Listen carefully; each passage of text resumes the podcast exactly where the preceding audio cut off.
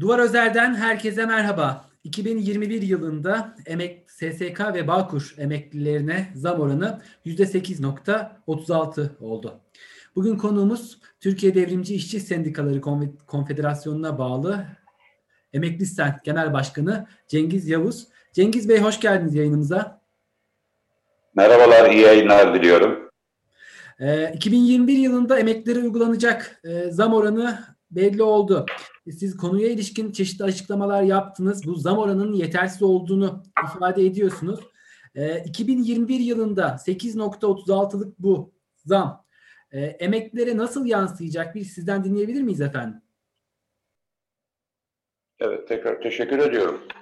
Öncelikle e, belirlenmiş olan enflasyonun gerçek enflasyonu yansıtmadığını e, artık hepimiz biliyoruz. E, TÜİK'in nasıl bir baskıyla bu e, oranları açıkladığını hepimiz biliyoruz. Dolayısıyla e, bu açıklanmış olan enflasyon e, emeklinin, işçinin, asgari ücretlinin e, sokaktaki, pazarda görmüş olduğu e, enflasyonla yakından uzaktan bir alakası yok. Şu anda ortalama e, enflasyonun aslında yüzde kırklar civarında olduğunu e, görüyoruz, biliyoruz. Çarşıda, pazarda biz bunların e, istatistiğini yaptık, gördük. Dolayısıyla her şeyden önce bu e, enflasyona biz inanmıyoruz, güvenmiyoruz. E, memur emeklisi arkadaşlarımıza 7.36 oranında zam yapıldı. E, işçi ve e, Bağkur emeklisi e, arkadaşlarımıza 8.36 oranında zam yapıldı. Biz bu e, ücret e, politikasını her şeyden önce doğru ve meşru bulmuyoruz. E, öncelikle onu söyleyeyim. Dolayısıyla da bu artışlar, bu ücret zamları bizim için yok hükmündedir. E, neden yok hükmündedir? E, her şeyden önce bir ülkede eğer bir vatandaşa asgari ücretin altında bir ücret ödeniyorsa e, o bu, bu e, asgari ücretin altında ücret ücret alan, asgari ücretin altında ücret alan vatandaşlarımızın e, o ülkenin vatandaşı olmadığı anlamına geliyor aslında. Dolayısıyla da e, biz bu e, zam e, ücret politikasını doğru bulmuyoruz ve e, bu ücret zamını da kabul etmiyoruz. Ücret zammı olarak görmüyoruz. Bizim e, başından beri e, bir takım taleplerimiz var. E, mutlaka siz de takip ediyorsunuzdur. Bunlar hayata geçirilmeden yüzdelik dilimlerle gelecek olan zamlar emekleri hiçbir zaman e, refaha kavuşturmayacaktır. İnsanca yaşayabileceği koşulları sağlanmayacaktır. Bu anlamda biz e, taleplerimizin en başında söylediğimiz e, ücretin bir alt sınırla korunmasıydı ve e, en düşük askeri ücretin e, en düşük emekli ücretini asgari ücret seviyesine çekilerek öncelikle e, bir alt sınırla emekli ücretlerinin korunması gibi bir talebimiz vardı. Şimdi e, düşünün ki düşünün ki e, yaklaşık 4 milyon emekli vatandaşımız, arkadaşımız e, Mart ayında bu korona e, ile birlikte açıklanmış olan paketlerle birlikte ki o zamana kadar asgari ücretin altında ücret alan emekli yok deniyordu. Hatırlarsın 1500 TL'ye çıkarttıklarını iddia ettiler. Aslında o da doğru bir e, söylem değil. Çünkü e, 1500 TL'ye e, hazine yardımıyla gelmiş oldu. Bu şu anlama geliyor. Bu arkadaşlarımızın e, bu dönem bu dönem sıfır zam alacakları anlamına geliyor ve yine hazine yardımıyla birlikte 1500 TL almaya devam edecekleri anlamına geliyor. Dolayısıyla e, biz bu zamları almadan önce zaten cebimizden e, ki e, erimişti, bitmişti bu e, gelen zamlar. E, yine söylüyorum kaldı ki e, 4 milyon vatandaşımız yine e, 1500 TL almaya devam edecek.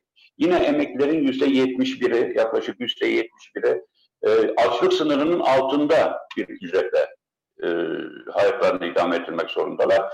Dolayısıyla da yani bu zam açıklanmış olan zam zam olmaktan çok öte e, bir e, politikanın e, izi diye düşünüyoruz ve bu, bu zammı e, bir ücret zammı olarak asla kabul etmiyoruz. E, süreç içinde de bunun mücadelesini biz vermeye de devam edeceğiz. E, TÜİK verilerini eleştirdiniz ve e, gerçek enflasyonun yüzde 40 olduğunu ifade ettiniz biraz önce sözlerinizde. E, emeklilerin e, bugün çarşıda, pazarda e, gittiklerinde neler hissediyorlar? Ellerinde e, ve sizin de eleştirdiğiniz bu ücret yetiyor mu? Ne gibi sorunlar ve sıkıntılar yaşıyor emekliler? Sizden dinleyebilir miyiz? Tabii. Şimdi bunu ben e, şuna karşıyım. Ben bir sendikanın genel başkanlığını yapıyorum. Dolayısıyla da e, hani dert yanma e, mevcii değilim ben. Çözüm üretmek zorundayım aslında. Yani e, kendime ve e, temsil ettiğim kitleyi dilenci konumuna da sokmak istemiyorum aslında. Böyle bir e, tarzım yok benim. Ancak tüm vatandaşlarım şunu çok rahatlıkla görüyor ve biliyor. Emekliler bugün artık akşam karanlık çökmeden pazara gidemez durumdalar. Hiçbir emeklimin, hiçbir emeklimin marketten e, ay içinde, o dönem içinde, e, bir ay içinde iki kez e, et yeme şansı emeklinin yok. Gerçekten artık emeklilerde bıçak kemiğe dayandı. Şimdi hepimiz hepimiz biliyoruz. Geçmişte torunlarımızla, çocuklarımızla, yaşların bir araya gelmesi gibi çok güzel bir geleneğimiz vardı. Artık bizim e, şu andaki emekli derdimiz çocuklarıyla, torunlarıyla bir araya gelmek için çeşitli bahaneler üretiyorlar. Zira torunlarına e, ikram edebilecekleri, ikram e, bulunabilecekleri o tırnak içinde söylüyorum bisküvitleri bile yok şu anda. Yani çarşıda, pazarı, e, nerede bir e, ucuz bir şey varsa oradan günlük e, ihtiyaçlarını karşılamaya çalışıyorlar. Dün de söylemiştim yine e, emin olun e, es, bundan kısa bir süre önce e, hiçbir şey bulamazsak bir yumurta kırar yeriz diyorduk. Şu anda emeklilerimiz emeklilerimiz evlerinde yumurtayı dahi bulunduramayacak durumdalar. Düşünün 1500 TL ile geçinmeye çalışıyorsunuz. Böyle bir yaşam biçimi olabilir mi? Bugün bir ev kiramız en kötü evde oturuyorsanız 750-800 liradır. Ee, geriye kalan 700 lirayla hangi ihtiyacını karşılayacak? Bu kış koşullarında doğalgaz yakamıyor. Birçok e, emeklinin evinde şu anda doğalgaz kullanılmıyor. Dolayısıyla açlığa, yokluğa ve yoksulluğa terk edilmiş durumda 13 milyon 600 binine yakın emeklimiz şu anda e, tamamıyla ne sağlık koşullarından uzakta beslenemiyor, ısınamıyor ve günlük ihtiyaçlarını günlük ihtiyaçlarını gidermekten çok uzakta bir ücretle karşı karşıya. E, gerçekten e, bizi yönetenlerin, bizi yönetenlerin hangi vicdani duygularla e, bu zamları bize müşte olarak e, e, duyurduklarında ben çok merak ediyorum gerçekten. E, son dönemde özellikle ekonomik krizde genç işsizlik oranları oldukça yüksek. E, gençler arasında da işsizlik çok yaygın. Üniversite mezunları ya da üniversite mezunu olmayanlar arasında. Ama bugün görüyoruz ki emeklilik maaşı yetmeyen ve de binlerce emekli çalışmak durumunda kalıyor. Sizin ifade ettiğiniz 1500 lirayla hayatlarını idame ettiremeyen e, emekliler 65-70 yaşına e, dayamış, nereden basmış insanlar çalışmak durumunda kalıyorlar. Emeklilerin çalışma koşulları neler? Bugün e, yıllarca emek vermiş insanların hala çalışıyor olması ne anlama geliyor? Ee, 13 milyon emeklimizin, 13 milyon küsür emeklimizin yaklaşık 7 milyonu 7 milyonu e, hayatını idame ettirebilmek için ikinci bir işte çalışmak zorunda. En azından zorundaydı. Ancak e, yine bu e, salgın koşullarında e, sizin de bildiğiniz gibi birçok işletme e, kapatmak zorunda kaldı. Kepenk indirdi. Bizim emekli vatandaşlarımız, yurttaşlarımız büyük bir çoğu da kayıt dışı işlerde e, günübirlik çalışan e, arkadaşlarımızdı ve çalışmak zorundaydı bu arkadaşlarımız. Ancak e, bizim bu 7-8 milyon arkadaşımızın büyük bir kısmı, büyük bir kısmı maalesef bu salgından dolayı işlerinden oldular. Bakın şunu da anlamakta güçlük çekiyorum. İşsizlik oranları açıklanıyor ve işsizlik oranlarının düştüğü iddia ediliyor. Yine e, Kurumu'nun verilerine göre. Oysa ki gençlerimiz işsiz o kaldığı gibi kaldığı gibi bir şekilde iş bir işte çalışan emeklerin de e, bu süreçte işsiz kaldığını düşünürsek aslında işsizliğin de tavan yaptığını görebilmek için ekonomist falan olmaya gerek yok aslında. Aslında buna gerek yok. Evet emeklerimizin e, büyük kısmı 7 milyon küsür kişi ikinci bir işte çalışıyordu. Bakınız geçenlerde e, yine dramatize edeyim olayı biraz. E, sokağa çıkma yasasının kalktığı anda biliyorsun 65 yaş üstüne o da e, ucube bir karardır ama e, uygulanan bir e, kararla belli saatler arasında dışarıya çıkma izni veriliyor 65 yaş ve üstüne. 65 yaş üstü bir e, vatandaşımızın eline boya sandığıyla bir parkın köşesinde o üç saati evine ekmek götürebilmek için evine ekmek götürebilmek için e, ayakkabı boyamaya çıktığını gördüm. Bunu e, kimi medya gruplarında paylaşıldı. Ne kadar acı bir durum öyle değil mi e, sevgili hocam? Yani bütün vatandaşlarımız, şu anda bizi izleyen tüm vatandaşlarımızın bütün bunları görmeleri ve bundan sonraki nasıl bir yönetim biçimiyle yönetilmemiz gerektiğini gerektiğini ne çok iyi karar vermeleri gerekiyor. Aslında birazcık da hani e, yakıştırmak istemiyorum belki ama biz nasıl yönetilmek istiyoruz? Bunun da e, altyapısını iyi oluşturmak ve bundan sonraki süreçte bakınız 13 milyon emekli var ve bu 13 milyon emekli 13 milyon emekli isterse bir iktidarı iktidarda tutar, isterse düşürür. Dolayısıyla emeklere düşen, listelere düşen de insan yaşayacağımız koşulları koşulları sağlamayan iktidarlara karşı dur diyebilecek yeteneği geliştirmek, onu geliştirmek. Bizim de görevlerimizden biri de bu olacak bundan sonraki süreçte. Ee, pandemi döneminde özellikle 65 yaşı üzerine sokağa çıkma yasağını biliyoruz ve çalışmak durumunda olanlara özel izinlerin verildiği bir ortamda söz konusu. Sağlık, 65 yaş üzerinde yani emekli olanların birçoğunun bu dönemde sağlık harcamalarının da arttığını biliyoruz ki sağlıklarını korumaları gerekiyor salgın karşısında. Bu süreç sizi nasıl etkiledi? Bu emekli maaşıyla yapılan zama rağmen e, bu koşullarda hayatlarını idame ettirebilecekler mi emekliler? Sağlık haklarına rahatlıkla ulaşabilecekler mi? E, bu da pek mümkün görülmüyor açıkçası. Şimdi biz e, ilk pandemi başladığı süreçteki e, sanırım e, 2-3 Nisan gibiydi. İlk açıklamayı yapan örgütlerden biriyiz hem üyelerimizi bilinçlendirmek anlamında hem ilgili makamlara, ilgili makamlara bu süreci emekler açısından nasıl götürebiliriz? E, en sağlıklı biçimde nasıl e, bu süreci atlatabiliriz e, başlıklı bir dosyayı Aile Çalışma ve Sosyal Güvenlik Bakanlığı başta olmak üzere diğer kurumlara ilettik. Bizim şöyle bir talebimiz vardı. Dedik ki bu pandemi koşullarında pandemi koşullarında öncelikle e, işinden olan emekliler için her haneye 2000 TL e, bir katkı sunulsun istedik.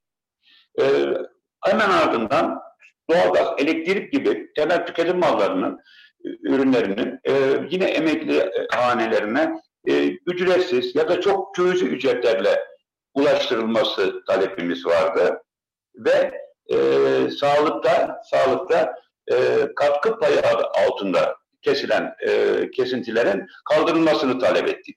En önemli taleplerimiz bunlardı. E, biliyorsunuz e, itibariyle aynı zamanda kronik rahatsızlıkları da var. Dolayısıyla da sık sık hastaneye gidip gelmek durumunda. Şimdi bu vatandaşlarımız evde eve hafredildiler. Yeni yeni hastalıklar türedi. Şimdi her hastaneye gittiklerinde öncelikle bir e, muayene katkı parası, hemen arkasından ilaç efsaneye gittiklerinde ilacatla e, katkı payı. Şimdi sizler gençsiniz. Dolayısıyla da atıyorum 3 ayda 5 ayda belki bir kez e, ya da yılda bir kez ihtiyaç duyup hastaneye giderken kronik rahatsız olan yaşlı bir vatandaşımız bunu ayda bir iki kere gitmek zorunda kalabiliyor ve küçük gibi görünen meblağlar kendi 1500 liralık bütçesi için ciddi bir yük oluşturuyor. Bu anlamda bunların e, alınmaması yönünde bir talebimiz vardı. Ve yine evde bakıma muhtaç olan yaşlılarımız için de e, evlerde e, sağlık hizmetinin ulaştırılması talebimiz vardı. Ancak birçok önerimize, birçok e, talebimize kulaklarını tıkadıkları gibi bu süreçte de kulaklarını tıkadılar. Şu anda vermiş oldukları mal, e, ücret zamlarıyla sadece günde bir tane maske takmaya kalksa vatandaşımız bir emekli vatandaşımız aldığı ücretten daha fazlasını ödemek zorunda. Ödemek zorunda. E, dolayısıyla e, bu süreçte de e, iktidar e, sınıfta kalmıştır. Bu pandemi sürecini doğru yönetememiştir. E, gençlerimizi fabrikalarda e, çok sağlıksız koşullarda çalışmak zorunda bırakıp sonra onları bizim yanımıza tekrar getirerek ve bizim aynı e, ortamı solumamıza da neden olmuşlardır. Dolayısıyla nereden bakarsanız bakın maalesef iktidar emeklileri, yaşlıları yok saymaya devam etmiştir. E, biz de bu süreçte e, ben şunu da söyleyeyim, bu tür e, toplu sözleşmeler ya da e, gelmiş olan e, zamlar yolun sonu değildir. Süreç içinde, süreç içinde bunlar revize edilebilir. Tüm sendikalara ve emeklileri temsil ettiğini iddia eden, iddia eden sendikalara, derneklere, sivil toplum kuruluşlarına çağrımızdır. Bu süreçte susuz, su, sessiz ve e, suskun kalmayalım. Biz istersek bunu değiştirebiliriz. Bizim yapmamız gereken budur ve biz bu anlamda her türlü meşru mücadeleyi de hayata geçirmeye e, kararlıyız. Değerli hocam. Cengiz Bey çok çok teşekkür ederim konumuz olduğunuz için. E, son bir söz izin verirseniz vaktimiz varsa. E, yine takip ediyorsunuzdur mutlaka. E, emekli sendikaları ile ilgili e, bir dizi kapatma davaları devam ediyor. E, bizim de e, bununla ilgili bir yargı sürecimiz var. Zaman zaman e, lehte e, alınmış olan kararlar var. E, biz bunları takip et, ediyoruz. Şubat ayında da bizim e, yine görülecek bir e, yargı sürecimiz devam ediyor. Benim e, iktidardan, iktidardan en çok beklediğim şey şu. Biz yasal, e, meşru bir sendikayız. E, önümüzdeki yasal engelleri kaldırsınlar. Toplu sözleşme masasında biz taraf olmak istiyoruz. Taraf olursak bu taleplerimizin nedenini, niçinini, neden haklı olduğumuzu hem iktidara hem e, toplu sözleşmesinde olacak olan taraflara e, çok daha rahat anlatabiliriz ve ortak bir noktada da buluşabiliriz diyorum. E, tüm yurttaşları da biz emekli sen çatısı altında örgütlenmeye davet ediyorum. Emeğinize sağlık, teşekkür ediyorum. Bugün konuğumuz Diske Bağlı Emek, Emekli Sen Genel Başkanı Cengiz Yavuz'du. Cengiz Yavuz'la 2021 yılında emeklere uygulanacak zamları ve emeklerin bu zam karşısında e, hayatlarını nasıl idame ettireceklerini konuştuk. Bir başka yayında görüşmek üzere.